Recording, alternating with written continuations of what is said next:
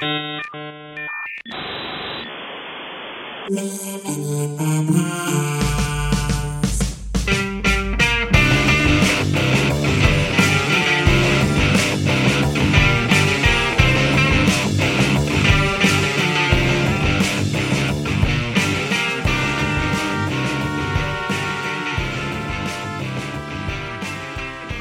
Welcome to another episode of Living the Past. Today we have a very special episode where we're going to go track by track of the debut Foo Fighters self-titled album um, from 1995. We have Ben here, Hello. and we also have a very special guest of uh, Ben's friend, uh, touring partner, not in a band, watching bands. Uh, uh, we have Adam. Thank you for joining us. Thank you for having me, gentlemen. Oh man, Uh, so like I'm going to start this off right away saying that I'm not the biggest Foo Fighters fan. Um, I, I like their I like their their hits. Um, listening to this album uh, over the last few weeks, I've probably you know liked it a little bit more. Uh, I still cannot. There's like about five tracks in the middle that all sound the same to me. So if you and There's two. There's No, two no. that sound the same. I'm like, is this a George or Weenie Beenie or X-Static or is it floaty? I don't know. Mm. but that's Look, neither here nor there. I'm no longer like this. Is probably not going to make a top ten all time list for me anymore. It might. It'll be in the conversation, but look, I'm not obsessed with the way I used to be. yeah. But it's still, it's still good. I still know all these songs inside and out. Okay. Um, I'm. ho- Well- I feel like Adam is maybe in the same area. You still rate this very highly. I, I, I do. It's their second best album, and I'm sure we'll get into that. Um, with the follow up being the the greater, but it's the it's the first girlfriend. It's the the first time Mm. you eat some fantastic meal or watch a favorite movie. It's you, you've got that connection back to Yeah. the yeah. But then the more you eat that meal or watch that film, you start to go like, ah, okay, there's some holes. Oh, this tastes like Weenie Beenie. Oh. um, let's go. So, like, um, let's start off with, I guess, first, um, about your because, like, my, my my relationship to this album is probably not as strong. Like, it was a, a an album for parties for me in the '90s. So, like, if we went to a party, um, this would always get a rotate. Well, a few of these songs would get a bit of a rotation. Um, they'd turn it after turn it off after Big Me. Let's be honest. Um, but uh, Yes. You guys have seen this um collectively like um I think 132 times the, this band. No, Not quite. I think Adam's ahead though. yeah. yeah. So memory. how many how many times have you seen him, Adam? It's in the 30s. How many times have you seen him, Ben? Uh, exactly 30. Dear sweet Jesus. I um, the the last time they came to Adelaide, I uh, shamelessly asked a friend if she could get me a ticket just so I could tick off a 30th show. Like, I can't be on 29. Gross. And who knows Um, if we'll get to see them ever again. Uh, Uh, yeah, probably probably wouldn't anyway. I don't think. um But that that's a different story. let's go Um, on. So, so Adam, how uh, like where where does this start with you? Like where does where does where does the foo start with you?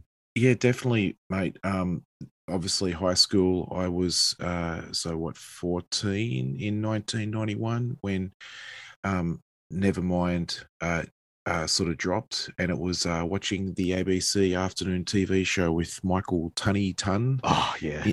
in between episodes of Roger Ramjet and Degrassi Junior High, and this video. You're still watching Roger Ramjet at 14? yeah, it was, Yeah. it was on the afternoon show. We only had like two TV channels where I grew up, and um, that that drum intro to Teen Spirit started, and I'm like, oh damn, that is that's that's awesome. And Yeah. So obviously the Nirvana trajectory, you know, angry teenage boy, you know, all that sort of stuff. But I remember reading like in NME or whatever it is around 92, 93 about Dave doing solo stuff like pre Nirvana and everything. No internet back then, kiddies. Um, and then then I get the heart shaped box um CD single and there's a B side and it's Marigold and it's written by Dave before you know and all that sort of stuff. I'm like, oh, that's actually kind of cool. Um, but I was a bit snobby, so I was I would always be like, oh, you haven't you, heart shaped box sucks. You should got to hear the B side. You know, I was one of those. I was one of those people, and actually, I still am to this day. Um, yeah. Oh, you like heart shaped box? I like my vagina. Oh, what's Yeah, the, moist the vagina, vagina. song? moist vagina, yeah. How do you was- feel about Ethan Hawke's character in Reality Bites, Adam? Uh, that- I don't I don't like that movie. Full stop. Okay, good. That's good. Um, but uh, there was no Triple J there was no uh, internet. There was none of this sort of. So you had to get your, your news from magazines and stuff. But come uh, like April 1995, something like that, um, um, Triple J had launched in Wollongong, where I grew up, and there was talk. Katrina Roundtree was the host, and there was talk of this new Dave Grohl side projects thing coming to life. This is what the tape had spread around, and then one night I was out there delivering I used to work for KFC and they did deliveries and I would drive around in my little gross so gross. um, my little 1983 Ford Laser and I would uh, listen to Triple J all night driving uh, quote unquote food around for people. and Katrina kept hyping this new Foo Fighters, new Foo Fighters. And I waited. The people got cold food because I waited in the car. they didn't And- notice. and, she, and she played "This Is a Call," and I was hooked. I was I was hooked because the song Yeah. was full of hooks. The pop punk, I just it was perfect, and it's just been upwards, actually upwards until about 2011, and it's been down downhill from here. But I'm sure we'll get into that. yeah, yeah. Um, about and Ben, how about you? I also like the fact that you're on first name basis with Katrina Roundtree. Yeah. or KR. Okay. Um, I watch my, Getaway. my, mine's not as good. Um, I mean, I did see Katrina Roundtree in an airport once, and she glared at me. Can we just talk about Um, Katrina Roundtree? oh yeah, she did glare at you. it could be a Yeah. whole podcast. Yeah, Laura's dad will be so into this episode now if he hears about Katrina Roundtree. um, yeah, so not as good. Uh, I think I've, I feel like we've talked about Colour and the Shape before. I've had this with a couple other albums where we had a Virgin CD store in the little town in Stafford I was kind of grew up in. Um, this was not in 1995. I didn't find this till 99, I think. So I started with uh, In Utero and Versus just on cassette that my brother had copied. Um, and then was like, I went back to like Beatles and Simon Garfunkel and things where Nirvana kind of and Pearl Jam came from, Stones, Beatles. And then I went forward from that stuff and started digging through and found Silverchair and um, eventually this album. And I would go into this Sanity Virgin, whatever it was, store, and you could scan the CD and listen to like 15 seconds of the intro. God, he's here. and I would do that with um, Hey Johnny Park and Weenie Beenie. Like those were my two. I was just Would it be the same? like- Would it be the same? Fifteen seconds? yeah, yeah. It was always just like the first 15 seconds, and that was it. I And then you buy it, you, Or you put it back. having been working in a sanity, I can guarantee you that you're on a list. That's still. I don't even care. I could not afford to buy it. Um, I remember like trying to. I would get like a little bit of lunch money. Usually, I was a packed lunch kid, but I think like I got a little bit here and there, like if I wanted Mm. to buy something, and not saving it, but just you know, occasionally accruing a bit of money and then trying to buy a CD. And I'm pretty sure I ended up paying my mum like nine pounds or something to buy this for me off the internet, and just waiting. I remember waiting in my giant bedroom that I had at the time for this CD to come, and I just thrashed it. Because, like, I think I'd started to download tracks. We had, like, Kazaa and LimeWire and shit back then. It's like 99, 2000. So after several Um, several viruses for your computer. Yeah. I finally got two songs. Um, But yeah, I just, I just thrashed a CD. Even back then, I didn't hate Big Me. Um, I tolerated it. My sister's boyfriend at the time gave me the Big Me single, the CD single that had Gas Chamber, and that was probably the biggest selling point. When I heard Gas Chamber along with Weenie Beenie, I was like, "Fuck yeah, this, this is You should you should marry this man. He gave me a CD Yeah. single. And she did. oh, did she? Is it the same dude? Yeah. Oh, Yeah. wow, look at that. And then I foolishly gifted that CD single to a bandmate of yours, thinking that this is going to be right up his street. He's going to be so happy to have this. He's a Foo Fighter fan. This Angry Motor song is incredible. And he sold Um, it for crack. Yeah, probably. Um, anyway, yeah, that, that's me. And just quickly, uh, I'm sure no one really cares, but Adam and I's backstory is we're both on the Foo Fighter post board for many, many years. Um, I had only seen Foo Fighters once at a festival in 2003, and I decided I was going to go all out. We moved back to Australia. I was like, fuck life. I'm just going to travel around and see bands. And my Mm. first stop was Sydney for the Channel V show. and they played a secret show at the Metro in 2005. Jabba there. Probably, I don't care. Good. Um, it was post Jabba at that point. Uh, Was it? I is, it, know Jabba is is. it really V if it's post Jabba? You know, go on. Um, and there was this little guy I knew off the postboard called Ben, and he's like, "Come Oh, meet this, Ben, come yeah. come meet Breadman." And I was like, "Oh yeah, Breadman. He's the guy who's been to all the cool shows. Yeah, I don't like him." And then we met. It's like, "Oh, he's a really nice guy." Um, and then he continues to drive me around and home me and shower me from then on. Uh, hang on. literally, literally Can we- showy. can Can we just clarify that shower me bit? Yeah, He offered me showers. I generally declined, I paid for you to have a shower. Yeah, you which which was You're not always taken up. you were very okay at being gross. Um, I was a smelly boy. so um, just quickly before we get into it, uh, Foo Fighters fans versus Pearl Jam fans, like who's who's the who's the most insufferable? They're all stupid. Okay, awesome. I'd, I'd Um, say Pearl Jam fans. Foo, fan, Yeah. Foo Fighter fans are a bit. I only dumb met just a like, few. "Woo." I, I met a few in Adelaide um, before that show at Adelaide Oval, um, and I was just like, "Oh my god!" Pearl, Pearl Jam fans are the most annoying, and I'm a fan of the band, but there, there's a sense of entitlement and Yeah.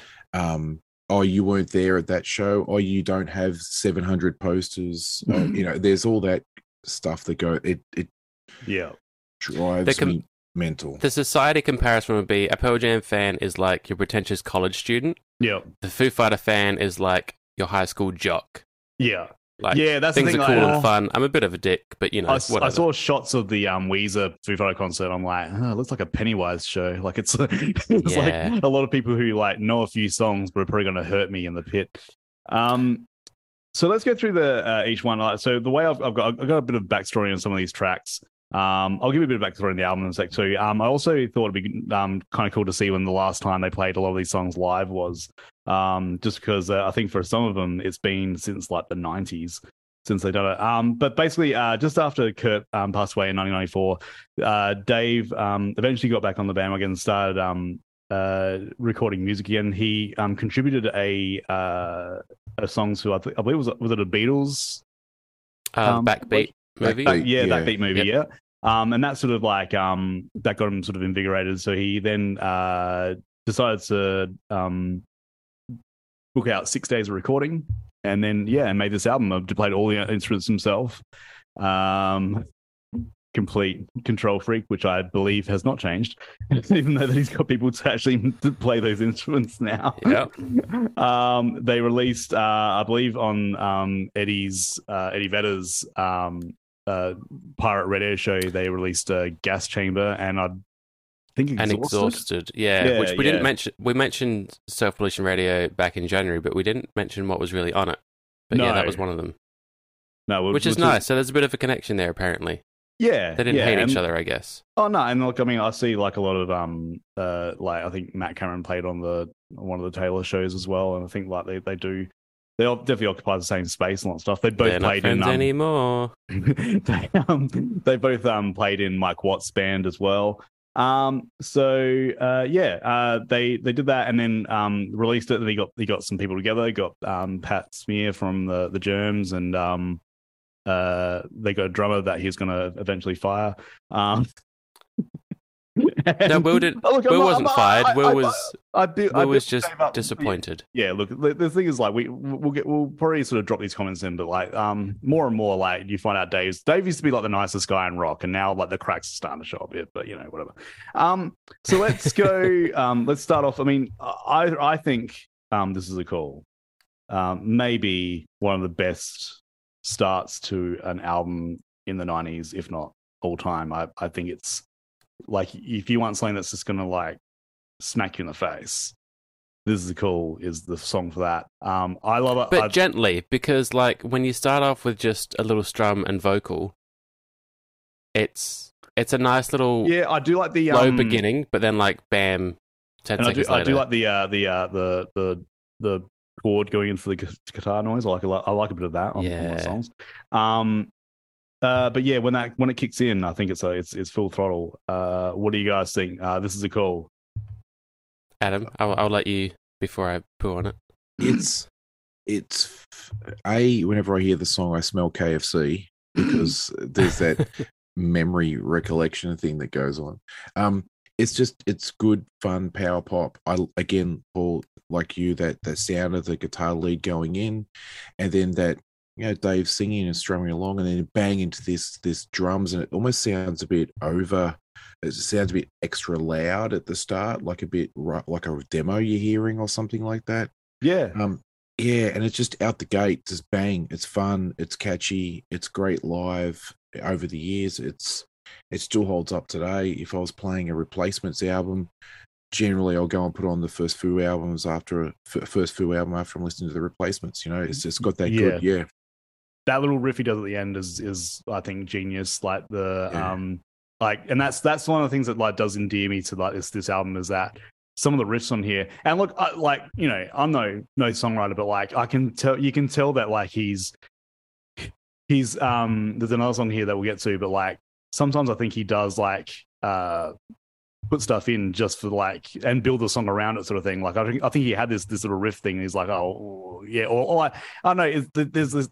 It has no commonplace being there, but it it works as well too. So he is a good good songwriter. As um, you mean the little outro? Little outro it? bit, yeah. And then like um the outro is the best. It's probably the best part of the song. Like it's a great song. I really like the song, but whenever you get something little and catchy like that and you only get 20 seconds of it, yeah. Like, I I need more of that piece of music, please. Uh, it's it's the it's the potato and gravy of the two piece meal of course. you only get a little bit of paying gravy. It's, it's the best this part of the podcast is sponsored by Colonel Sanders. um, it was last played um, on September 27th this year at the Taylor Hawkins um, tribute concert in Los Angeles. Um, now, Ben, you don't, you but you don't like the the the song as a whole. Or? No, I do. It's I like the song. It is. I, I don't know if it's my top five. If it's not my top five, it's close to it. Um, it's good. It's just it's hard now so many of these songs are kind of overdone. And when it comes to live, this is one of those ones that's like, hey, we haven't played this song in 10 years. This and Big Me is the most common. Yeah. We haven't played this song all year. We haven't played it in 10 years. I don't know when we last rehearsed it, yada, yada, yada. Here it is. Like, no, you played it two weeks ago. So it's there. Um, is it there alive or even flow? No, not quite. Like, it's still kind of a special thing, but it's. It's, it's it's their special go-to, I guess. It's mm. when they when they when Ben and I are at a show and he grows up on the little ego stage ramp thing, and he goes, "This is a song for the old school fans." And Ben and I look at each other and almost cry in anticipation of what it might be. And then he does this as a call. you know, Which and it's like, not the worst thing. Like he said that thing. before and played "Learn to Fly." I wonder. I wonder if he so, took that because remember that when at the start of Unplugged Nirvana, and he says this is off our first album. Most people don't know it. They said back then that was true. Most people didn't own Bleach, and that was like yeah. a, a, true representation of like their their place in the music industry at the time. You're if you're Dave and you're like you're in the Foo Fighters, everyone's heard this song. Like it's I don't know, like it's playful. Like, oh, I'm not gonna you know yuck is yum, but I'm just like you know you're not Kurt. And that sometimes I think that he does, like even with his, his lyrics, especially, I think he sort of he says he doesn't want to be anywhere near Kurt, but I think he like he ultimately would love to have been him, sort of thing. How could you not be inspired by somebody like Kurt Cobain? I mean, yes, uh, yeah. true, yeah. But in, inspiration, and then also trying to basically be a, a facsimile of them is another thing. I think, and to um, come out of that shadow as well. Like, yeah, true, yeah, yeah. Like John Lennon's son. Like, good luck trying to be a musician. Which hey, one? Water. Julian or Sean? You probably one, one one's cashing in on his father, and one's kind of wants to be his own person. You know, different mothers, of course. Whoever did Saltwater, that was Julian. That would be the one who's kind of that's, like his big hit was "Now You're in Heaven." I mean, like, like yeah, cha-ching. You know, ring up that cash register. anyway, I uh, do not hate this as a call, but the next one is much better. Okay, and yeah, on the next one, let's go on to um, uh, I'll stick around. So this is the this is the song. This is my intro to Foo Fighters. Like I heard this song first.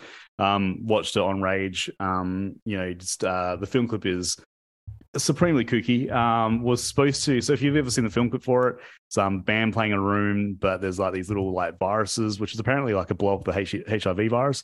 It was supposed to be like these sort of mutated pigs that was supposed to represent Courtney Love. And Dave's manager said no. so um, they uh, they they sort of dialed it back for that. uh, directed by the guy, one of the guys from Devo. Um, but the song itself is just another punch in the face. Like um, these two songs, Peas and Carrots. They, I think, I, I, I would think that these two should be just played together in concert, like a um, yeah, that that would be nice. Like Yeah. the outro for this is a call into "I'll stick around." yeah. Is yeah, it, Like I, I, I would think it's so cra- crazy not to do that because I think it's like I think they they definitely go together. Um, they they- as a one-two punch. Uh, but what what are your thoughts of um, I'll stick around, Adam? It's their greatest song. ooh. Um, Make make a note. Adam's number one is going to be "I'll stick around." Look, it like the key to a good mixtape is you blow their mind to to start with, and then track two, you you like destroy them. And Yep. this this this is it.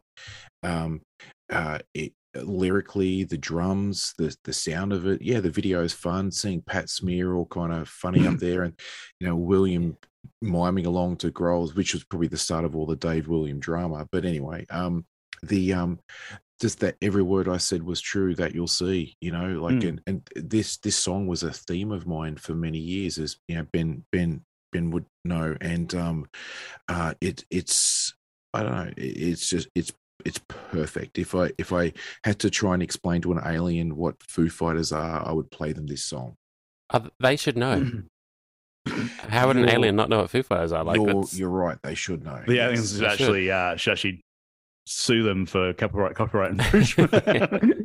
um, Um, th- going back to like live stat, I don't want to make this all about live stats, but I guess for Adam and I, a lot of our Foo Fighter journey is live, which is sad because their live shows uh don't change it up very much. So you see one, you see them all, but not now, but back in the day. yeah, but um, just looking quickly, I don't, I don't take too much off Setlist FM. Like, I don't think it's uh, the most thorough website. You look at the chart of how much this in like the year 2000 they played it 100 times basically. Since then, it's a handful each tour at most. Like it's insane the drop off this song has had, and I don't know if it's they're very much a band who's like, okay, um, Stacked Actors is kind of similar to I'll Stick Around, so we can't do I'll Stick Around anymore. I think they're that kind of band, but I wonder if I know I like to think a lot of Dave's lyrics are just gibberish that he's made up right before. yeah, But this being like a post Nirvana, that sort of era song, is there more in this where he's like, I don't feel this anymore. I don't want to be doing this anymore. Like, yeah. the story behind it is he a bit like, uh, no, I that's think not us now. I think he now just plays to a completely different audience. Like I, I think he realizes that his bread and butter is satiating like the the like people who playing songs that people want like the, the majority want Yeah. to hear. And Just like the singles, basically. Yeah, yeah, and like you know, and then that, that's when they get into this like that. Like I mean, look at like any shows they did in the last couple of years, like you know the amount of covers and stuff that they start doing, and like um also not great covers, but like you know, but like it's it's it's turned into a stage show, which is you know, and Green Day's on the same thing. Like I watched um their show in England where they played to like thousands and thousands of people, and you know that show and the show back in the nineties is obviously completely different. But like you know, Yeah.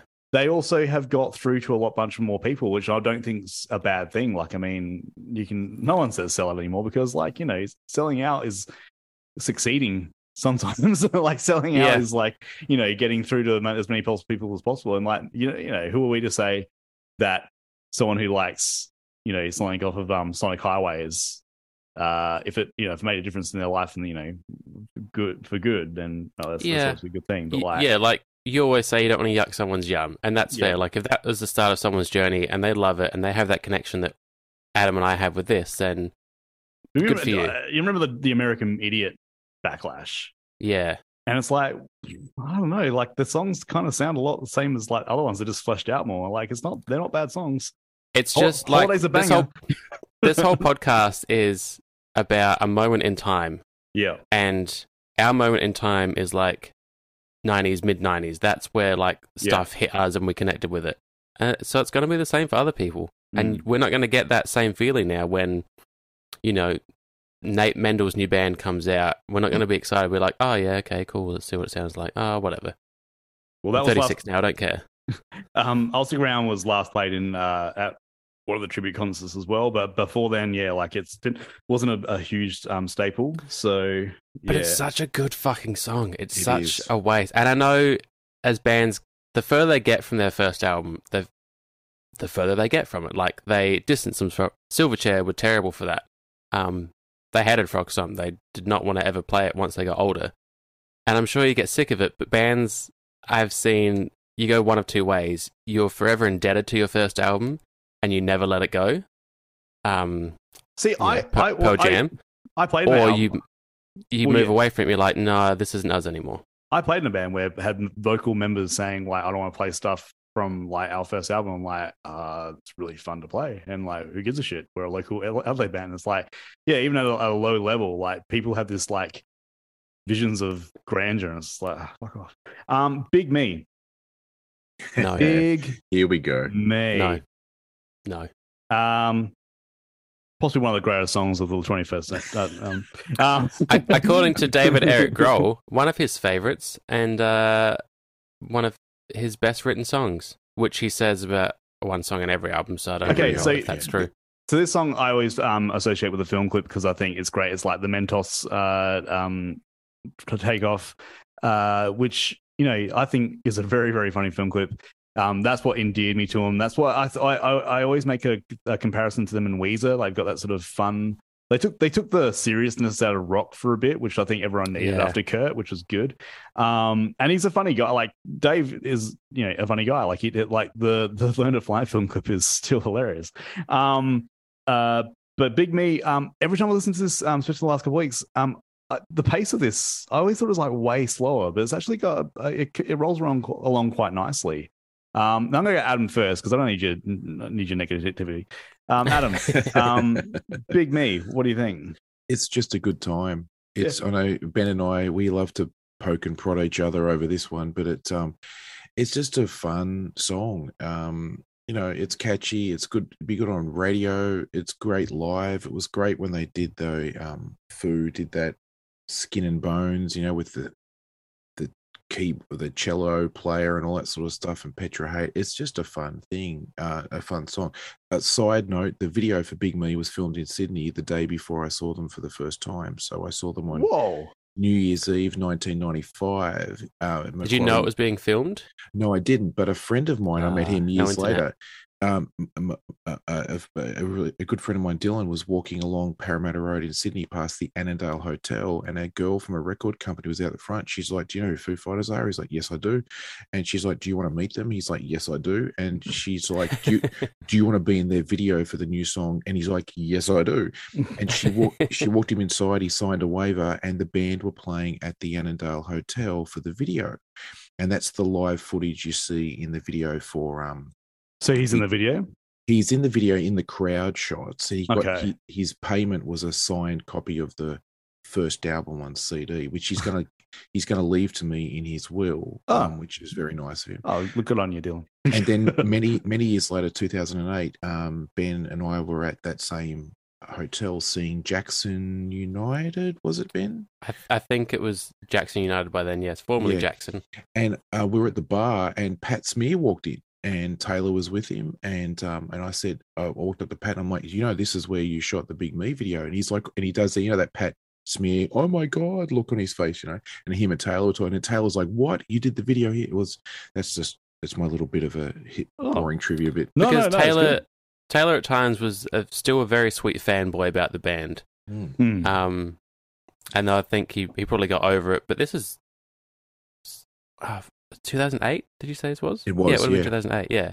Um, there's probably like over it here and there, but like you see interviews and stories every now and then. Like he was still he was a fan of the band before he was in it. yeah, Yeah. Like he still had those little moments of like this is pretty cool. Like he's gen- reasonably down to earth. And Pat uh, yeah, I, I Pat was very him- easy to impress and get excited. I think Pat was high most of the time. Um, yeah, I saw him on the um, I watched the Alanis doco um about Jagged Little Pill, and um, yeah, he, even about her, he's like he's got such enthusiasm about like Taylor did about just who, he, who these people he's playing with, and it was, it was very sweet to watch because he's like he just wants to be in certain places and and seem to really sort of connect with people. So yeah, um, uh, also a good doco if you want to watch it. Um, let's go on to Alone and Easy Target. Um, Good uh, now, choice. th- this is a this is a this is a pretty big one. Um, apparently, it was a single. I don't know if it was a single here, but it's definitely in the UK. Um, this one, I when I learned how to play this guitar, I like I thought it was like a fucking monster. Um, because like it sounds like a lot of stuff sort of sounds a lot harder than what it is, but like yeah, when you when you play this and you drop the D down, it's like oh, that's fucking awesome. So London Tucker's um a big fan favorite I've heard. Um, what about you guys? Yeah, definitely. Um, it's it feels a bit simple sometimes. Like it is, it is one of those songs that uh goes on Like too long. at the- Yes, yes, you're correct. I mean, you can be said this about a lot of these songs. It's like uh, I'll stick around. It goes on a little bit too long, but uh, yeah, and look, maybe it does sound a bit similar to the others in places, but it's got those those fun, cool Dave Grohl chords, like the Yeah. Winnebago type chord. Like it's just it's just a little bit off. It's a little bit kooky and different in its own way. Yeah. Um, but I just I feel like it was such an underrated song that you just you come to love it. Uh, Uh, what's your what's what? What do you yeah, reckon? no, let's Yeah, um, like most of the songs on the album, it it just grabbed me immediately. The the start, the middle, the drumming is is phenomenal in it. That underlying bass groove throughout the song as well. You got you kind of got to focus to hear it. Sort this of thing. song sounds in utero to me. This sounds like a very, it's a very, Oh. well, that I reckon they put like a lot of the microphones around. It's like it's got that. You can hear everything. Maybe well, this is one that was Steve written in Nirvana times. Oh yeah, he um he And- gave Kurt, Allegedly played it to Kurt. Yeah, and they even they even did it in uh, soundcheck a couple times. yeah. But Yeah. again, this is Dave retelling it. Uh, I don't always want to believe too much of uh, his versions of things. Speaking do of Nirvana soundcheck, have, have you seen the YouTube of a Nirvana soundcheck where Dave is like just like uh, giving shit to Courtney, and Courtney's in the room. And No. then she then she walks off fucking screaming and yelling. And Ugh. Kurt's, Kurt does not do a thing. Oh, I can imagine. Can you imagine being on tour with Courtney Love? Oh my lord. Um yeah. Uh Anyway, look, it's, yeah, it's a big song. song. Um it last played in 2018 at the Hollywood Palladium parking lot. Um but yeah, but, I- but I can also tell you it was played once in Sydney in 2008. Uh, because I don't recall him making like uh, an introduction before it or not. But this happened two nights in a row. Adam and I, I th- were we standing in the same spot both yes, nights? we were on the We were. stage. Yeah, Um, Oh, hey Johnny Park, then alone and easy target. That's a that's a one two punch. it was a good night. Um, and I remember us just looking at each other like, what the fuck? Like, every now and then you'll get something cool at a Foo Fighter show, but not at an arena show. Does he pull out like this random, barely even single from the Yeah. first album? This is when they're doing their skin and bones thing because they have an acoustic set in the middle. no, that was that was like 0506. This was the um Echoes Silence, Patience and Grace tour. just a quick just a quick sidebar. Like uh acoustic sets in the middle of uh gigs. Yes or no? I'm okay with it. Okay. Yeah, it, it it depends on the setting and the songs and everything, but I think it's a great way to sort of Well, chill things out. And then They did and then- Monkey Wrench acoustically. They tried. All right, we'll get that. We'll get to that when we do uh, um, the next album. But um, My my only issue with um the acoustic set in the middle is when the front man of the band says, "We'll never do that." Posers do that. That's stupid. And then three years later, it's exactly what they're doing. I think Dave Grohl forgets that the internet exists. I can just sure say does. whatever I want. yeah, he made a Remember when he said, "If there's a computer involved in someone's music, then it's not music." Yep, and then he If did they're a, using a computer back there, it's wrong. and then he did a remix with that Skrillex dipshit or whatever Yep. it is, or whoever it was, or mm, Danger Mouse or what what what, what is his And and got Marshmello. did, I don't wasn't know. wasn't Jack Antonoff on the last album? hey, we Jack's done some nice work with one Jack young- does very good work, but he's not going to work Swift. without a computer, is he? No, but I, I Mhm. will just say on Alone and Easy Target, the very first time I saw them, they did that and then led into Exhausted, and that's a That's weird. that was it was like oh damn, like that works, like to Yeah. blo- yeah, and then that dirty, noisy. Fu- we'll get onto Exhausted eventually, but um, yeah, it's it's a great song on on stage. Uh, yeah, it is. It's very underrated. Big fan of it. Yep. Let's move on to Good Grief, or is it Floaty, or is it Weenie Beenie, or is it George? Oh. no, Good Grief. This is its own song. Everyone knows this is its own song. Um, look, I like this one. It's um like it, as I said, like um I like their faster stuff. Um, and that they do this quite well. And um, uh, what's your pos- uh, what are, are you a um are you a fan? Good grief, uh, Adam. I love this song. Yeah, Who doesn't? Like, like Ben, just those those power chords, you know, um, it's sort of smash in the face and then it's done. Like it's it just works. Yeah, look, It's- I, mean, I think it It's breaks up very element- simple. Yeah, yeah, and I think I like. I think I kind of wanted more of this, but that's. I mean, I come from like I was a big sort of punk rock guy, so I think the short, sharp is definitely up my wheelhouse. So like when I had a song like this, I was like, after look, and like all those songs are good, but as I said, like they're they're fairly long. Um, like I, I love um, like a good short, sharp song, and this this one sort of fits the bill. It does Um, have a punky sort of sound to it. Yeah. I don't Yeah. like. I'm not a punk kid, but it's it is that just smash in, smash out. Yeah, and um, this one was um last played two thousand. So Yeah, see, another one that that just fell off the radar. It's I don't know why, just suddenly, and that was that was a very special show that I got played as well. That when Foo Fighters plays at the Black Cat, which I'm sure they are never going to do was again. the, that was the last time they played it. Yeah. um, that's when like the most ridiculous set lists come out because that was Um, like Dave's hometown. They go play this little club and just do something ridiculous. Which he which he is a is a partner in as well. that's probably why he uh, used to like playing there.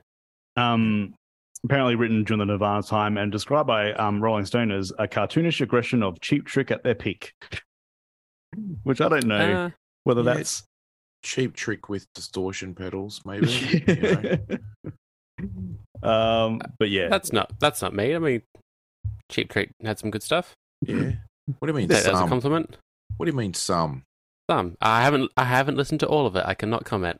let's go on to Floaty and let's talk about Cheap Trick. The Um, one the one song where if it's on Spotify or a CD or whatever, I'll be like, oh, okay, next uh, on vinyl. I'll let Oh. it go. Yeah, sometimes I get a bit bored. I do Look, like it's, the um, it's not a very exciting song. I'll give you that. The little uh, riff thing, like the little sort of like I really like that sound. Um, it does get a bit repetitive. Uh, if you want to check it out, there's a um, uh, I think they're in some somewhere in Europe.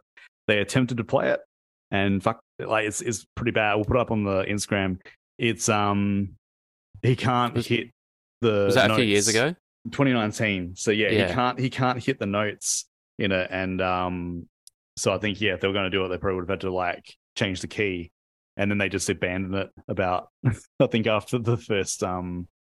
They first did it on the um the Skin and Bones, like the acoustic shows. They did it fine, Yeah. but I guess it's quite a different version. It's, uh, it's, uh, before a bunch of Jaeger and cigarettes and Yeah. it's gonna do it's gonna do something to your vocal cords. this is Um, one. So I I started learning guitar when I was listening to this album, and the chords are so easy. The song was so nice and easy to play.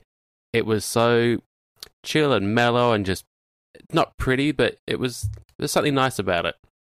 But And it's then also I s- positioned right between two very fast pop, rock, punk song. You know what I mean? Like it's Which shouldn't work. yeah. It shouldn't be a good place for that song to go, but it doesn't. It doesn't ruin it for me. right. Like I feel like you need a moment in there. I Um, almost think that this is like this is the uh like the poly like this is like the Yeah. the side A break sort of thing. So um which when you know one thing I'm not gonna like you know be wax nostalgic about stuff, but like I did used to like the side A side B of like a tape or an Oh, album hell, hell because yeah. it's, there is there is a story being told like th- th- and with Nirvana that Nevermind is such a side A side B uh album because of that poly and then when you flip it over going into territorial pissings um so yeah and this one I, I do believe well and it's like I mean it's, it's a perfect six and six sort of thing so yeah I'd say this Yeah. is the uh, the, the the end of side B and it's always good to sort of cruise out of that one with a with a with a softer track That's a good point. But if you fell Um, asleep like listening to an album, as I'm sure we've all done, headphones on, and floaty, you're like, oh, I'm having a nice dream. And then bang, Weenie Beenie, like, like yeah, you know. you know, Um, yeah. So let's go. Let's go into to, to Weenie Beenie. Um, apparently, um, written about a uh, fast food joint um, in his hometown or somewhere.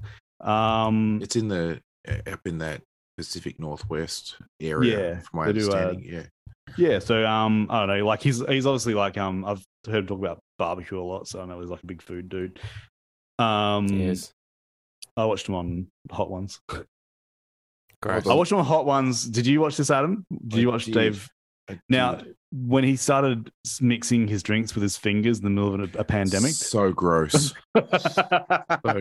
and- thank you. and but in in fairness to to Dave, the way that Dime used to make that drink was also with his fingers as well. yeah, So okay.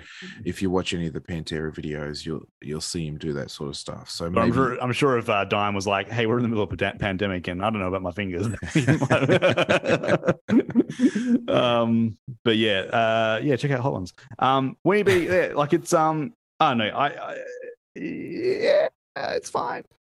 to me, this should be a staple. If if you're in a so-called rock band, you want to be pulling this song out most nights. And I know, like, it's probably hard in his voice, so not consistently. But there's like, fuck, it's the- so it's so good. It's also got the Mhm. distortion on the vocals. Yeah. Yeah, so, like, I'm sure he's- no, Are you not a fan of that? Not a fan. Don't like. but then it, we had the other effect. Floaty has like a effect on the vocals as well. I think. It's got like a reverb. Well, it's, it's just doubled Yeah. up. They've actually doubled the vocals on that. But like, yeah, But back back then, Dave didn't like the sound of his voice, so he would often double track his vocals. Mm. Um, uh, yeah. So yeah, he thought, he thought he was nasally. Um, but yeah, I don't know. Yeah, Chef, I, yeah. I don't know. It's a bit of a throwaway. I think. That's the oh, yeah. oh, that It's- hurts. it's- I'm sad that this is this and Wind Up are songs that I've never experienced live, and I'm kind of glad because I'm sure they won't hit the way I want them to because the band doesn't care about them the way they do Learn to Fly. Um, Hmm. but it's just such a hard hitting song that I don't know why you wouldn't He you know, respect this a bit more. They did play it in 2021 at the 9:30 Club at Washington DC. So- Again, that's one of those little tiny club shows where they just play ridiculous songs because they know the fans there aren't there to hear Learn to Fly. Yeah. Okay. Like this is your special little club show. It was where- a uh, fan request, apparently.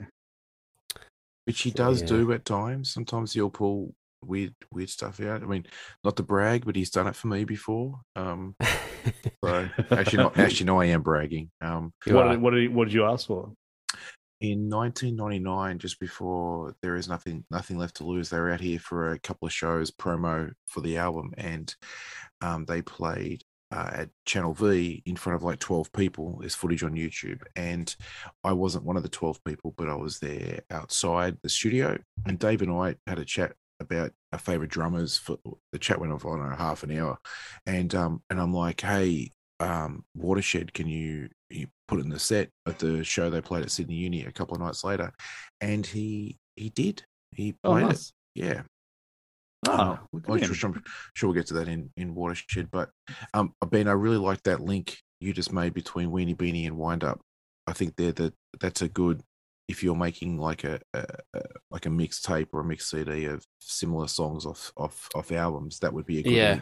Yeah. Or, um, like I was mentioning before, I'll stick around as that actors. I feel like they rewrite songs and then just replace them in a way. Like times like these, and what was the new times like these that he did? Walk or something. Like there's always a new version of their hit, Best of You. Like there's always that one big stadium banger Yeah. and the same uh Weenie Beenie, Wind Up, White Limo. There's every not every album, but every now and then they've got one that just like tries to rip your face off and blow your ears out. Or and this little, is one. That little bridge riff that he does and when he Winnie like that sounds that sounds like Bleach, Nirvana, yeah. like Mr. Moustache type sort of thing. And yeah, um, um, I had a little moment with this. Like as I mentioned before, this is one of the songs I would go into Virgin to listen to. Um, they did a live airing in ooh, 2002 or 2003 um for BBC uh like Radio 1 and they, I think they just started playing this, or they're about to play it, and the power went, Oh right. and like the broadcast was cut out. And I all I could I remember like sitting in my room thinking like those lucky fucks in this like tiny little room with one of the best it- bands in the world. Did you get did you get- did you get cut out at the exact mark that the 15 second used to break? it's like man, 16 gonna- seconds into Weenie Beenie. I'm not going to hear the rest of this song ever in my life. Yeah. Because life is, is the matrix and nothing is real. Um but it's funny now, like I look back on that set list and it's not an incredible set, but just the idea of being in like this tiny little club and the power goes out. So like I don't know, Adam, were you at the Manning show? Manning Bar show? Uh, no. No. Um, same thing like the power goes out, and so it's just them and their amps, like the PAs and shit have gone out. So like, well, it's just you and the band now. Like, what happens? This doesn't happen at shows. Yeah. Like, it's such a weird, fun, unique experience. Um, but I was just sat in my room next to the ra- next to a radio, like an actual radio, listening to it. You're like in 1940s wartime. Yeah, I was like winding it up so it would keep on working. It's- um, so let's go on to Oh George. Um, or can we just skip it? Oh, okay. No, no, we'll no. go on to Oh George. Um, so I was just reading. Um, uh, the last time they before we get into our feelings, the last time they played this was at the uh, U in a Uni, Uni of New South Wales Roundhouse in Sydney on October sixth, 1999. Which I was the- at. Oh yeah, so they did like a little sort of uh, block of Alone and Easy Target, Weenie Beenie, Oh George for all the cows, like right in the middle there. Um, so there's like we'll, we'll play a bunch of stuff off the um the first album, um, which is you know uh very very decent. It's actually a very decent set list. I don't know what A320 is. I'm assuming it's like some sort It's of a song off the Godzilla soundtrack, and it was written because they would fly around the United States, uh, going to shows, and nearly every plane they took was an A320, an Airbus. Yeah, It's a, Oh. it's a really good song. it is. Yeah, that Not Hey. actually in the film, I don't think, is it? Just Godzilla is a shit movie, but Oh, the let's, uh, let's not say things that we can't take back. But um, uh, so oh George, um, let's let's talk about this because um, Dave apparently is. Uh, I've I've read on a couple of sources that it's his most hated song. Apparently, it's about George um, Harrison. Um, I'm not gonna make a I don't know big if joke it's because I don't know if it's for him. I think it was an ode to him because this he said the solo is George Harrison esque. okay, that's kind of big nodding yourself to as like, yeah, I think I've uh, replicated the uh, one of the best guitarists ever known to the music. It's esque. Um, but yeah, um, yeah. I mean, I've, I've also seen a couple of times where he says he likes it too, but who knows? Um, doesn't get played very often. Um, what do you guys think about? I, I don't think it's been played since Adam saw it. Nah. Yeah, So- and, and and side note, I back in the day I used to smuggle mini disc recorders into shows, and I recorded You that did. show. Um, and but stupidly, I plugged the microphone into the uh, headphone slot on the mini disc Oh, recorder. Um, so I don't have a recording, and there is no recording known of that of that show. Um, and I Imagine wish you told us that before because, in hindsight, you can never make a joke about someone failing a recording. never. That, that- Never. How dare Never. you? The Yeah. last Um, time Oh George was played live, and you don't know how to use a recorder. I do know how, but I was Apparently not. I had it shoved down my boxes to get through security, Can you and imagine that now? But like now we literally have like the technology to record the entire show. Um, all, all, all now is common decency that you shouldn't do it, but like you know people do it anyway, sort of thing. But yeah, like I mean, they used to pat people down to find mini disc recorders, and now that it's like go on with your phone. yeah, Please don't record. Um, I I this is what was my my uh my boomer gripe or whatever um, whatever generation I am. Um, I fucking hate seeing shots of live shows where they've asked this crowd to like lift up their phones, as in like in, in, uh, instead of lighters. I don't know. It just It looks cool though. Come on. it makes me feel really like it's it's like oh, I think we're done as a society. We- like my thing is if you're a, you're a show, you put your phone away and you you watch it sort of thing. It's like and I know like you know whatever. Like I'm some that's my my personal belief. But yeah, when I see a bunch of phones up in the air, I'm like. Back to Oh George, this song is the best. Um, hugely underrated song. Oh George, uh, I don't know why he never plays it. I don't know why they hate it. I think it's, uh, it's. I'm not gonna say it's my favorite song in here, but I think because it's so, you know, you're being so mean about it, it makes me like it more. and to bring in uh, another Paul, uh, Paul W from England, uh, fellow Pearl Jam maniac, Hello, it's me. not from London at all. Um, I don't know. Where are you from, Paul? You from the north? I, know you lived, I think he lived in Northampton for. I don't know. I, I can't do that. Anyway, um, yeah, he said this is. He thinks it's greatly underrated. Uh, he's always loved this song as well. So thanks, Paul, for sticking with me. The other Paul, Yeah. not you. hey, Paul, Um, Paul, it- you're wrong. it's great. You're wrong. It's a great song. Um, should we get on to some cows? We should, and we can stick with my friend Paul, who uh, asked me if this song was racist. because he says my kind has all run out, as if kinds could blend. He's not saying it is, but he heard that line was like, "Is this a racist comment?" um, I love For All the Cows. Like again, one of the ones that I've learned on guitar, and I'm like when I do that little run thing at the start, the dun dun like I thought it was God. and there's weird Um, chords. Yeah, yeah. I I um we used to cover it in my first high school band badly. Um and I just think it's it's like a like the little jazzy thing he does. Um again, this is like the Weezerish song of the album. Like it's Yeah. like the one that like doesn't really mean anything. Um I mean probably does, but it's just intense hate of like other races or something like that. Like um uh yeah, I think For All Cows is a great song. It's it's it's one of the ones that like I'll chuck into a, like a, if I'm just doing a playlist or something like that, I'll chuck it in because it's it's fun to listen to. What about you guys? Do you are you are you cow cow lovers? Yes, Well, there but is not a the song. Yeah. Uh, look, it. Uh, you said Paul the the guitar licks like it, it's it's fun. It's great live. I've been lucky enough to see it a few times live. Um, um, it kind of builds up and goes down, builds up, goes down. Like I, I don't know. It's it's a fun part of the album. I feel like it never really goes anywhere as a song. Like it kind go of it does build up. it does build up. Like it does get kind of heavy, but it's just. I don't know, it's not a bad thing. Like not every song needs to like build up to a huge crescendo or anything, but it kind of teases you of like getting as hard as you know, good grief or weenie beenie, and then it never quite reaches it. Um, but Yeah. that's not a bad thing. It's just He's saying this one weird. doesn't doesn't reach the, the the lofty heights of good grief. Nothing- not many on here do, so don't be offended. The thing for me, I- if you if you jump on YouTube and you'll see because they played it a fair bit around like the 2000 era, and if you lo- watch Nate is always in this. He's got that red bass, that Fender P bass or whatever it is. Yeah. and he, he's al- he's he's just always locked into this groove. And Taylor's there wailing away, and the drum, you know that that really heavy drum bit.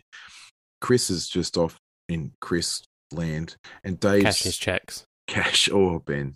Um, and um, I like his podcast. yeah, it is. It is. I like Um, it, his his podcast is fun.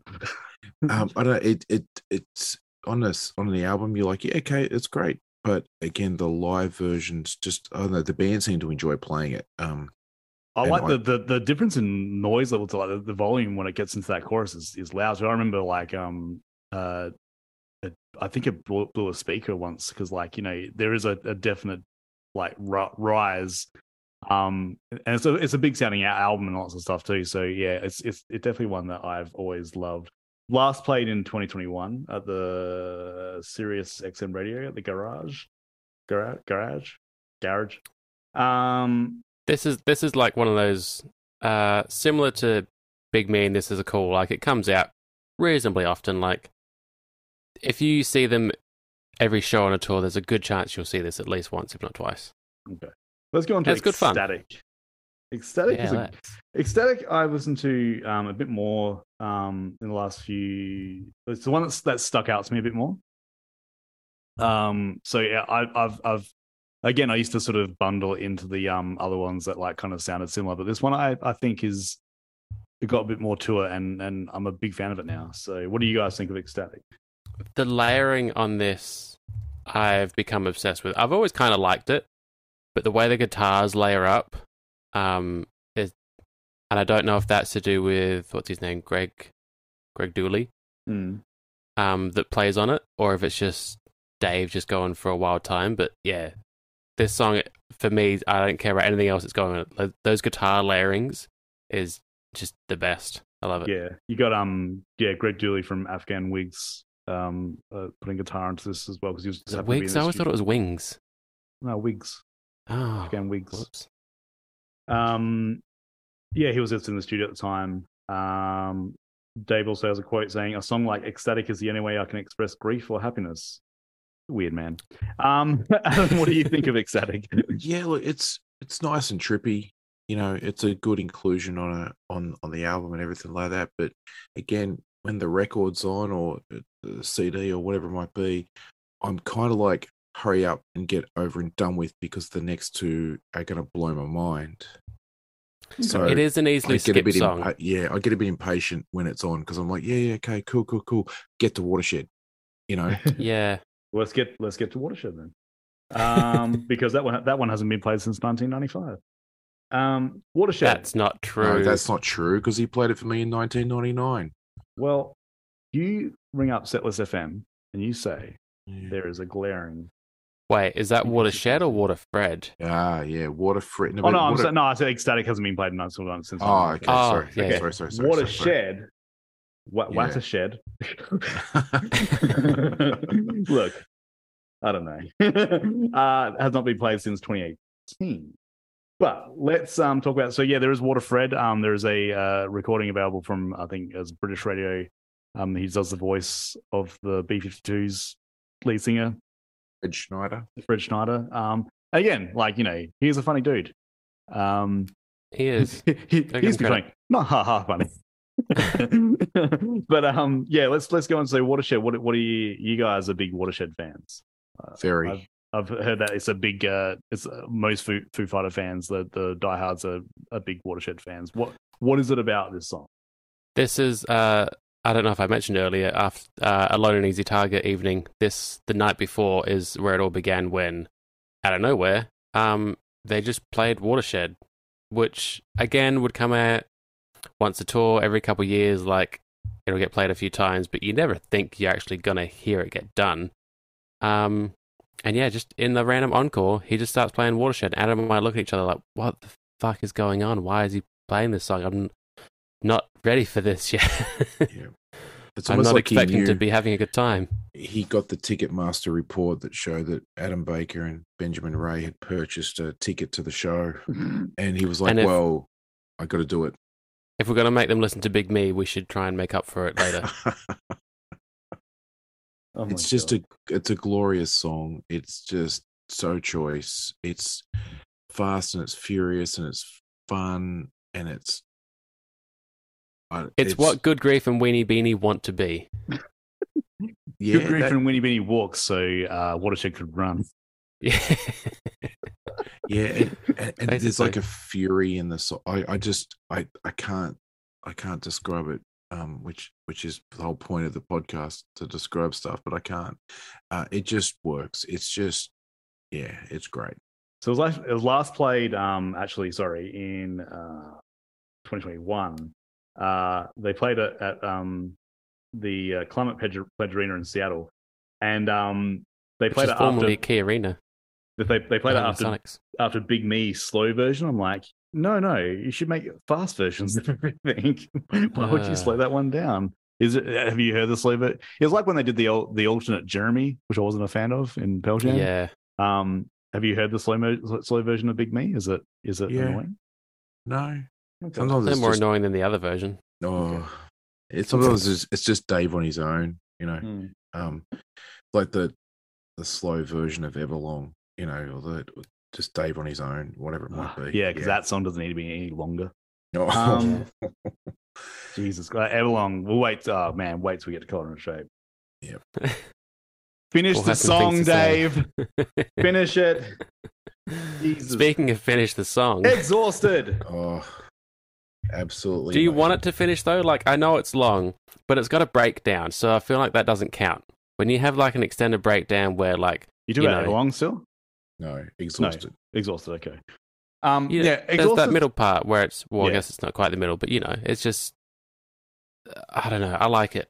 Sometimes I'm not in the mood for it. I'll be honest, but I like feedback. I like that overly distorted mess I that like this it. like it's such a mess, but it's also like sculpted at the same time. I like Exhaust a lot. It's, yeah, it's really good. Yeah. Um, As, again, I, I've said it on a, on a few of these songs, but the live versions, uh, there's that Brixton Academy show they did in London, 1995, I think November 15 or something like that. Um, and I think it was broadcast on BBC, but there's live MTV footage or whatever it is, a heap on YouTube and stuff like that. But just, just, just amazing. It's a word I use often, but it's so true. Um, Hang on, I'm Yeah. just gonna fact check Adam's story with uh, Setlist FM. they did. They did play Brixton Academy in November 1995. was, it. November, Carry on. was it November 15? 15 and 14. Ah, okay. But I think it's the 15th was like a broadcast. Um, but They um yeah. and again, like a lot of these songs off the first album, they got played like pretty much every single night the Yeah. first two years. yeah, Absolute glory Um, days. yeah, this uh, this Showbox show in uh, 2014 whew, started off with Winnebago. Um, this, is Oh, a, this is a set. yeah. Imagine that. Don't don't do that. Subterranean, apparently a live debut. Yeah, Exhaust, Exhausted um, was the second. They did 32 songs. Jesus. Look at that. Oh, So that finishes off the uh, the album, but it's it's uh, we've still got four. Just quickly, um, we got the four B sides, um, which uh, were Winnebago, Podunk, How I Miss You, and Ozone, um, and also Gas Chamber could be chucked in there as well. Um, Well, now there's uh, more than four B sides. sorry, to, but because then there's the live versions on the B sides as well. oh, true, So, yeah, yeah, yeah. yeah. but- Um, but recorded studio type B sides. Yeah, the four. How I Miss You was actually not bad. Like uh, that's the one that sort of um, that stuck out to me. Um, that one sort of Yeah. I think it um it gets us ready for stuff like um walking after you and like um I don't know Dear or- lover. yeah lots of stuff. So I think um it's it's it's quite sort of stripped back. I like that. Um Winnebago and Winnebago Win- Winnebago Podunk and Winnebago um I don't know like they're all right. They're fine. The, those three are all Winnebago, Podunk, and How I Miss You. They're all very late Pocketwatch type songs. Um, Yep. Which I don't think we actually properly covered in 1992, but like his first little album demo thing that he did, they've all got that same sort of sound. Like it's very rough and ready, Mm. um, not polished, but they you can hear good songs in there. and Ozone was a uh, Ace Frehley cover, I believe. Um, which is yeah, it's fine. Like it's uh, he's he has a um his cover choices are weird sometimes, but you Yes. know. Um, so let's look. That's the album. Um, uh, Does but the- we, Adam, do you have a, a take on on How I Miss You and where it all? Because it's Adam and I's love song to each other. Yeah. But do you there remember where it all came from? Uh, what our love, um, or from the It song? will be from the showering. no. Um. Uh. Side note. Uh. I once sang "How I Miss You" to Ben on his voicemail on his phone, if I remember correctly. Please tell me Um, you still got a recording of that. Uh, um, I've got the It- same number, but not the voicemail. Sadly, it's a beautiful song. Um, uh, I love it. And, and Ozone, obviously, Dave growing up around Kiss and stuff like that back in the seventies and stuff like stuff like that. I guess he's a he's a fan of Ace, and he's got that Ace Frehley Les Paul as well that he gave Hmm. to he gave to Chris, I think. Um, yeah, yeah, because Chris is a Kiss nut as well. He is, yeah. but can you think not. it's in the background? It's like, hmm, I'm gonna give it to you, but because I want you to play this guitar because this is my choice and I want you to do it and I want control Yeah. over everything. I'm sure there's a bit of that. Yeah. Um, yeah, look, some great, some great B side studio stuff. I think when I got the this is a Call, like the 12 inch, um, was the glow in the dark 12 inch when it when it first came out. Yeah. A few of those were on there, but the live versions on like the For All the Cows CD single and those types of things. Um, you know, no internet back then. Really, to to to get all that sort of stuff, it was awesome to Yeah. to hear some of those um songs come to life and the little funny interludes or Dave burping during a song or whatever it might be. Um, it was a very cool, a very cool time to be a fan of the band. Yeah, yeah. No, I remember there was um a couple of CDRs that went around. Um, our friends that have like you Oh, know a yeah. bunch of different um uh B sides from like you know Nirvana and and Pearl Jam and, and Foo Fighters. So yeah, um, I Fuck, remember CDRs? hmm Oh, shit. Uh, so yeah, let's get into the top fives. Uh, so we've got um, we're just gonna go through yeah your, your top five tracks on this album. Um, let's start off with Ben for number five, and then we'll we'll uh, go to Adam and me. Um, no one be upset with me, but it's exhausted. Um, because it is a great song. I love it very, very much, but it is every now and then I'm just not in the mood for something that long. And I love the breakdown. I love so much about it, but sometimes it's, it's sometimes it's too long. Okay, look, And hey, after the whole album, I'm I'm a bit tired. are you exhausted? But yeah, uh, Adam, uh, it has to be in my top five. Adam number five. This is a call. Really, number five. In number five, yeah, yeah. Like that that's how good this album is. The, the song that got me into the band is my fifth favorite song on the album. That's how good this album is. Yeah, but you also taste KFC when you listen to it, don't you? So it's I smell. knocks it Right. down. Yeah, uh, I'm saying X-Static because uh, yeah, I've grown, I've grown, grown more in love with that song um, since I've, I've been listening to these um this album over the last few weeks. But yeah, uh, I learned how to play the bass line to it too, and it's very fun. Um, I mean, it's continuous, but it's very fun. Um, so number four, uh, Mr. Benjamin. George Harrison? oh, really? Yeah. I, this is to piss me off. No, it's I've I've always loved this song. I can't not put it in there. It's there's there's songs on this album that regardless of how much time passes and I maybe get a bit bored of them, I cannot let go of the nostalgia and how much I loved this song at the time. The middle of this album was my obsession when I received it through the mail for mm-hmm. nine pounds and ninety nine cents back in the year two thousand. the the bookend of this album is great, but the middle Yeah, just it's it sold it for me entirely. the, I'm sorry. it all sounds the same. Um, Adam, uh, what's your number four? Wattershed. Ooh, Or Waterfred. Uh, What's better? Watersh- Wattershed. I, I occasionally I would put Waterfred on a mixed CD for somebody. I probably done that for you at one point, Ben. Just um, just to annoy someone. Why does um, it sound like that? It does. and went to Vancouver. Um, um, but the uh, yeah, look, Wattershed we, we've spoken about earlier on um, in this session. Um, it's just it's a great, fun, perfect song, and um, but it is bedded on the uh, on the album. You you and the two of you are entitled to your opinions. They're incorrect. they're in, they're incorrect, of course. Um, so no. It's, you know, it's, just like- it's, it's like it's like saying uh, outlandish statements that the '99 Godzilla movie is not good. Like it's just yeah, it's a safe space. Touche, Um, touche. Is it safe to say that Paul's number four is just terrible? Yeah, it's because Would I be right in because it's Big Me. So that's Ah, why. because me and it, it is it is uh it is the pinnacle of uh I like to have a bit of fun. Like uh, grunge was so serious, and you got Alice in Chains and Soundgarden and all that sort of stuff just being really depressing. I want to watch someone do a Mentos ripoff and have fun. So um Look, it, yeah, it is a good music video. I'll give you that. But we didn't talk much about Dave's lyrical gibberish. A lot of it sounds like gibberish, some of it's not. I don't know why this one always annoyed me the most. I think it's, this one actually sounds a lot like a BG song, and it's like I think he's got he's just got pop sensibilities. Like he knows how to write a pop song. Um, I don't doubt at some point in the next ten years we'll we'll hear more stuff like this from him. I don't know. Like I think he's just or like maybe we'll start writing stuff for people. I don't know.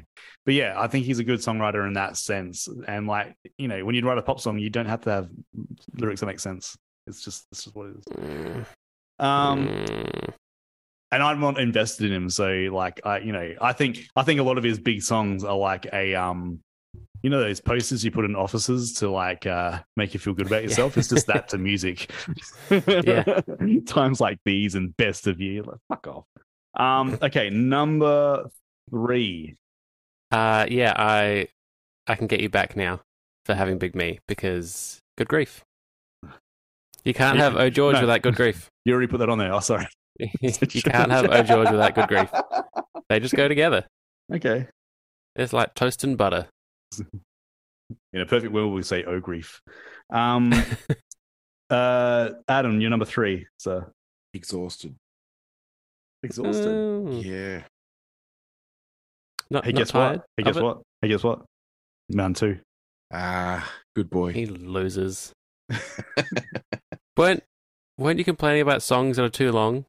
I look. I'm an This is enigma. the longest song I'm an enigma. I'm an enigma. You know, Mm. I, do, I do things weird. Um, I don't know.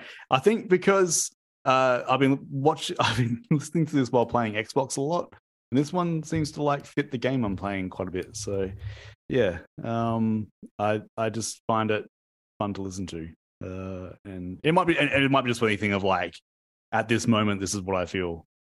But um, I think, yeah, it's a decent song, and I agree with Adam. And you're wrong. No, well, it is a decent song. I just, you know, I don't know. I, I obviously feel like it's better at number five. then again, uh, my number two is Weenie Beenie. So what do I know? Okay. I mean, talking about like gibberish lyrics. I'm molasses hung in rent. Read a sponsor. One shot, no post show. What? What are you Yeah. talking about? There's, you can't even hear it too because they're all distorted. So, But it's so good. mm, It's just, ah, it's just the perfect noise. uh, Adam, you're number three. Is it three? No, Two. two. Uh, that would be alone and easy target. Uh, Kind of That- uh, weird that hasn't come up on your list yet, Ben. Is it? It's weird that it hasn't come up in any of our lists until now, because I feel like we all spoke of it quite It's- highly. It's not weird because both of your lists are wrong. Oh. Well, Pause isn't because you had to say number three. I think that's- um, it's wrong in the way that like me and Ben seems to be just doing it just to piss each other off, which is kind of the crux of this entire podcast. Like, Uh, what can my I do list to is- annoy him? My list has changed a lot over you know the months since we decided to do this. Um, but I'm I'm happy with where it's at now. Okay. Well, num- my number two is for all the cows, because I love that song. Seems like a dull choice. Hmm. Okay. okay. Um. I'm Just- I'm gonna, you know what? When you say, when, I, I'm just gonna start saying. I'm just gonna start playing exhausted when you start saying shit like that. I'm exhausted of you. No. oh, I'll Oh, start okay. playing Big Me because it's very big of you to try and be mean about my album. Sorry, I can't hear. I'm exhausted. I'll stick Um, around. Uh, the ultimate number one. There's no denying it. It is Mm-hmm. the best all-round song on this album, uh, bar none, beginning to end. Or bar one. It's bar bar zero other options. This is the greatest song on the album, and Yep. one of the best Foo Fighter songs uh, that's ever come out. Yep. Yep. I would agree with you if I didn't keep falling asleep because I thought it was the end. You know, but you know, he just keeps going. So there's a there's a verse in there that doesn't need to be in there. Anyway. Um. Adam was yours as well. Hundred percent, Ben, and it's why I love you. Um, because we we don't always align, but we get there aligned at the end. That's all that matters. Well, Uh, mine yeah. is this is a cool one. Fuck the two of you. So um, it is. It is. But hey, the- look, the end of your number one bleeds perfectly into our number one, so it kind of works. You keep your number one away from my number one. Um, I uh, yeah, I look. Um, as I said at the start, this is a perfect start to a, a, a an album. Um, it's the song I regularly keep listening to and go back to. So, yeah, that is that is um, now set in stone. The uh, our top fives for this album. Um, but we will come back. We will be to be continued because we'll come back for color and the shape. Mm. And um, Hey, if you're leaving, come back soon. I don't, Yeah. know, don't know what it means. Huh? That's for all the. Ah, what are they even called? I'm not going to call them Phillies because I hate when people say that. What are Foo Fighter fans called? detestable. Sorry. Insufferable. No, that's that's Pearl Jam fans. No way. No, you know what? And Foo Fighter fans aren't detestable. No, d- d- d- Tool fans are detestable. Um, yeah, Foo Fighters uh, mildly annoying. Annoying. Um, But thank you so much, Adam, uh, for being Who's here. not mildly annoying. no, you're not mildly annoying. Yeah, The you're sweetest one- man I know. Look, you Oh, know, thank you. thanks. Uh, this this shot's fired at the end of this. Um, we will we will have you back for Colour and the Shape, and um, uh, that will obviously is that ninety seven. Mm-hmm. Yeah. All right, and then Yeah, we'll see you in um, a couple of years. Yeah. Well, then they have a really big break then, because No, there's they only much don't. losing Uh, that. 99. Oh no, no, I thought it was two thousand. yeah. I always Late. equate that with um, when did um, what's that Jim Carrey film that they breakouts in? Me, myself, and Irene. Yeah. That's Yep. my that's my touchstone for that. It's, it's a good film. It Yeah. is. We'll, we'll, well, hmm, okay. We'll get to it. We'll find We'll that see. at 999. Um, thank you so much for coming, Adam. Um, this Oh, has been thank- great. And, Thank you, um, Chance, for having me. It's always fun to uh, uh, to to listen to this sort of podcast, but an awesome experience to be a part of one as well. Awesome. It's a pleasure to have you, Bread Man. Thank Now you. go Walt- post it on Walt- the now Walt go post it on the Flanagan. Foo Fighter boards, you No, because Dave went and closed the port, the post board. They took So, it down, Paul. they They, took, it down. Too much Well- um too much infighting or No, I think there was some UK law about data protection or something, and a lot of those post boards got closed down that were that were global ones. okay. Yeah, because the data had to be kept for a cer- you you could read up on it, but something about the GDPR, uh, the data logs or something like that. So yeah, We found out that too many people like Dave Grohl's. We're going to shut it down. Walt Flanagan's dog is now retired. Walt oh, is that Flanagan. what That's you true. were? Yeah, that was- that was my name. Of course it was. And then I remember Alicia was like Chris Shiflett's Flying V, and Crystal. Yeah. Like I can't remember what Crystal's name was. Don't you have an X Files uh, Uh, yes. here? Um, Yeah, uh, my dear friend Laura was Anasazi Red, yeah, that's right. and Taylor Anasazi. Hawkins used to be on Anasazi Red. Sorry. Um, and Taylor used to like creep on the boards every now and then, and like he when they met, they knew each other because of that. It was yeah. Ah. and Stu, Stu from London, uh, he has a friend of yours I forget his name. Um, yeah, And uh, people change their names as well. Like they, you know, they created their username in '98, and then in 2004, they're like, uh, "This is dumb. I'm going to get a new one." yeah. well, you're Yeah, all it's- very cool people. All right, so um, I'll uh, Cut we'll, all of this out. Yes. we'll see you. Uh, we'll see everyone uh, next time, and thanks again. All right, catch you later. Bye, everybody. Bye bye.